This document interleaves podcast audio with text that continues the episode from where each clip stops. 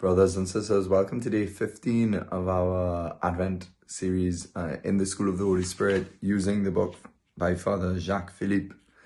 Um, today we're going to continue meditating on those dispositions or ways we can foster inspirations in our life. And we spoke yesterday about being actively uh, making that trust or entrustment to the Father, to our Heavenly Father in situations, in trials, in the things that come across our life, that we must trust the wisdom of God and be actively uh, engaging in, in trusting. Not just a passive, and things just happen to us, but but really throwing ourselves into situations, accepting, doing our best to remove all evil, um, and yet patiently, actively abandoning ourselves to the Father's providence. Today, we want to speak about the practice of detachment. To be able to receive inspirations of the Holy Spirit, detachment is, is very important. Sometimes we're very much attached to things, people, possessions, countries. Um, we're, we're attached to our own thoughts and ideas of holiness, our own ideas of, of what God wants for us when, when at times God is calling us to something else. And so we need to know how to be pray for holy indifference. It's not stoicism. It's not that we would be detached in a way that we don't care about people or things. That's not what detachment is.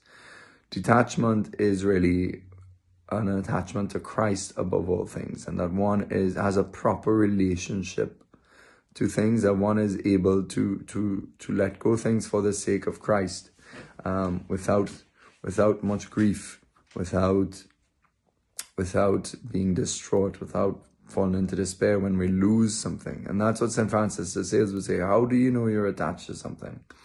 Well, he will ask a different criteria. He says, well, how much pain and suffering does it happen if you lose a material possession? Does it cause you a lack of peace and stability? Then it would show that you, we would have in our hearts some kind of disordered attachment I'm not talking about the loss of a loved one. It's healthy and normal to grieve, um, to to to to feel the deep sadness and loss at losing someone. Uh, that's that's very normal. But at the same time, St. Paul says Christians do not grieve like pagans. We don't we don't um, our worlds do not fall apart. Uh, we don't become despairing. We don't become severely distraught, if you wish. So sometimes we have maybe uh, an attachment to a soul as well, a person that we we place all our energy and life view on that person, and when they go, things unfortunately fall apart.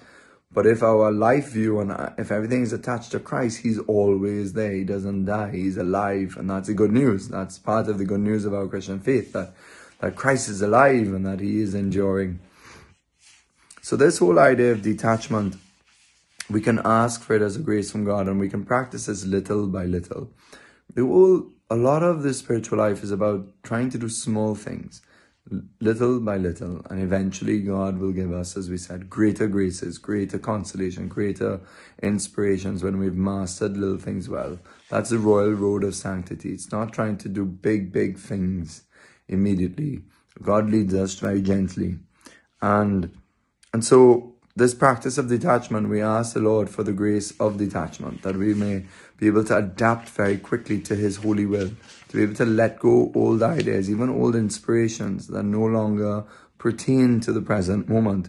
We have to learn how to, to live in this, this ability to be docile to the Holy Spirit. Father Jacques Philippe says we need to keep our hearts in an attitude of detachment maintaining a sort of freedom, a distance, an inner reserve that will mean that if some particular thing or habit or relationship or personal plan is taken from us, we don't make a drama out of being deprived of it. Such detachment should be exercised in all aspects of our lives. But as he says, the material aspect is not the most important.